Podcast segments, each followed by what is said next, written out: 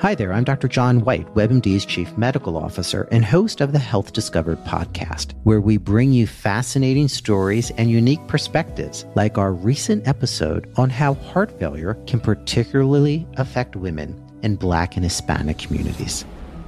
We've documented it time and time again. She was young, she was Black, she was a woman. No one expected her to look like the face of heart failure. When you don't look like what someone expects, that's going to lead to delays in diagnosis. We all have to take this constellation of symptoms, treat it the same each and every time, whether it's a young person, a black person, a woman. If someone presents to me with my heart racing and feeling winded, I need to get an echocardiogram 100% of the time, regardless. Listen to Health Discovered on the iHeartRadio app or wherever you get your podcasts.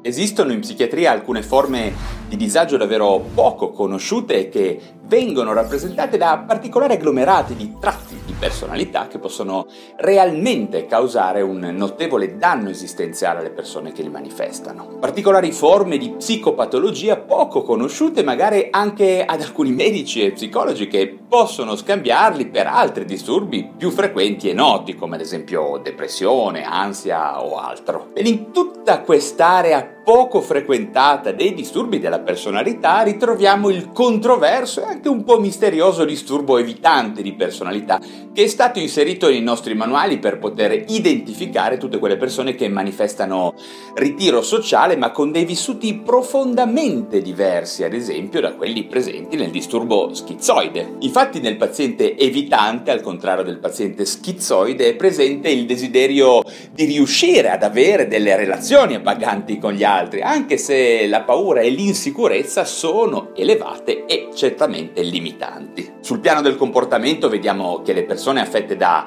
disturbo evitante di personalità evitano i rapporti e le situazioni sociali per dei sentimenti molto forti di fallimento e di dolore legati all'idea del rifiuto, dell'essere umiliati e del fallimento. Ma quindi il desiderio di avere un rapporto con, con le altre persone, di poter realizzare dei sogni di vita o di lavoro c'è sicuramente, al contrario di quanto accade in altri disturbi dello spettro schizoparanoide o autistico. Allo stesso modo vediamo che da decenni sono presenti grossi dibattiti e, e confronti tra il disturbo evitante di personalità è la più conosciuta fobia sociale. Quello che posso dirvi è che pazienti evitanti e pazienti fobico-sociali sono molto simili sul piano della qualità dei sintomi. Le reali differenze probabilmente eh, sono più sul piano della gravità di questi sintomi e della loro complessità generale. Questo non lo penso solo io, ma in realtà abbiamo, abbiamo molti autori che affermano chiaramente che sul piano fenomenologico, eziologico, di decorso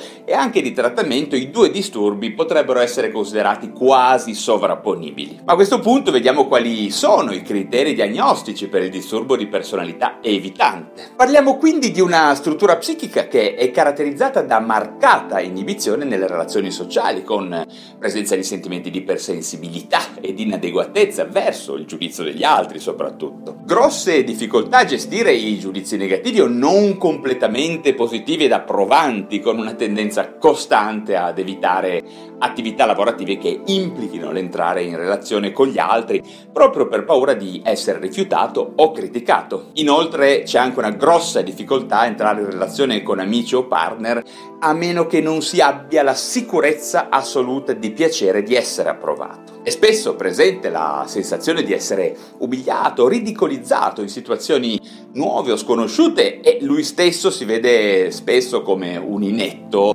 o inferiore rispetto alle altre persone intorno a lui. Insomma, in conseguenza di tutto questo, gli individui che presentano queste caratteristiche tenderanno appunto ad evitare situazioni nuove che escono da una routine quotidiana molto rigida e sempre uguale a se stessa. Ma quali sono le cause di tutto questo? Bene, vediamo che le persone possono essere evitanti ed eccessivamente timide per molte ragioni. Certamente possiamo avere delle caratteristiche biologiche, eh, chiamiamole temperamentali, innate, che predispongono ad una bassa tolleranza per lo stress relazionale. Ma probabilmente le spiegazioni che tengono conto della storia di un dato individuo sono molto più interessanti e spesso molto più utili anche per aiutare queste persone a soffrire meno. Vediamo che il sentimento di vergogna e di inadeguatezza non può essere fatto risalire meccanicamente a un preciso momento evolutivo di un bambino, ma piuttosto sembra derivare da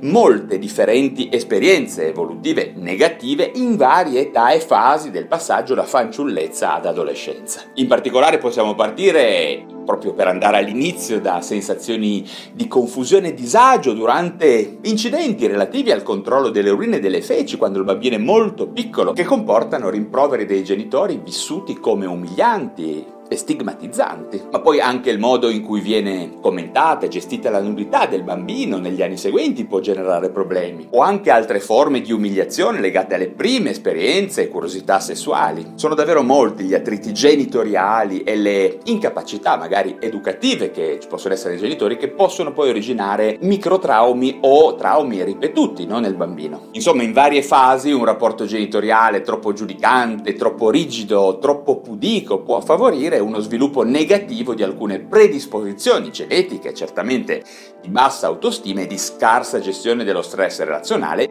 e comportare quindi lo sviluppo del disturbo evitante di personalità. Bene, ma a questo punto veniamo alla terapia. Eh sì, perché spesso, bisogna dire, queste persone possono venire trattate con farmaci da molti medici, insomma, per lenire l'ansia che frequentemente è presente o anche i sintomi simil depressivi che si instaurano per la cronica demoralizzazione che queste persone provano. Diciamo subito che non solo i farmaci possono essere inutili sempre che non vi siano delle comorbidità, certamente con, con altri disturbi, ma possono addirittura essere dannosi perché allontanano il momento in cui una diagnosi adeguata e corretta viene stabilita e magari suscitano dipendenze poco piacevoli, specialmente se vengono abusate le benzodiazepine. Diciamo chiaramente che la migliore terapia per questi disturbi è la psicoterapia e in questo caso vi posso dire che non solo la cognitivo-comportamentale, come dico spesso, ha dimostrato la sua marcata utilità, ma anche la psicoterapia, le psicoterapie dinamiche brevi, ovvero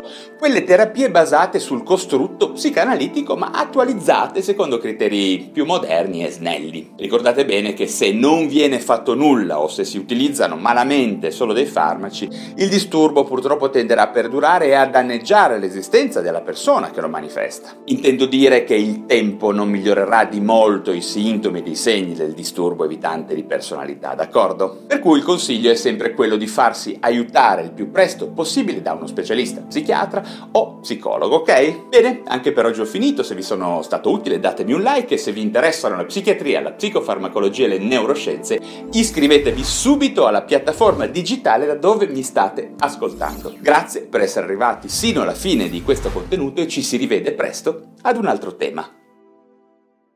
Trying to protect your identity by yourself is a lot like trying to be a quarterback without an offensive line.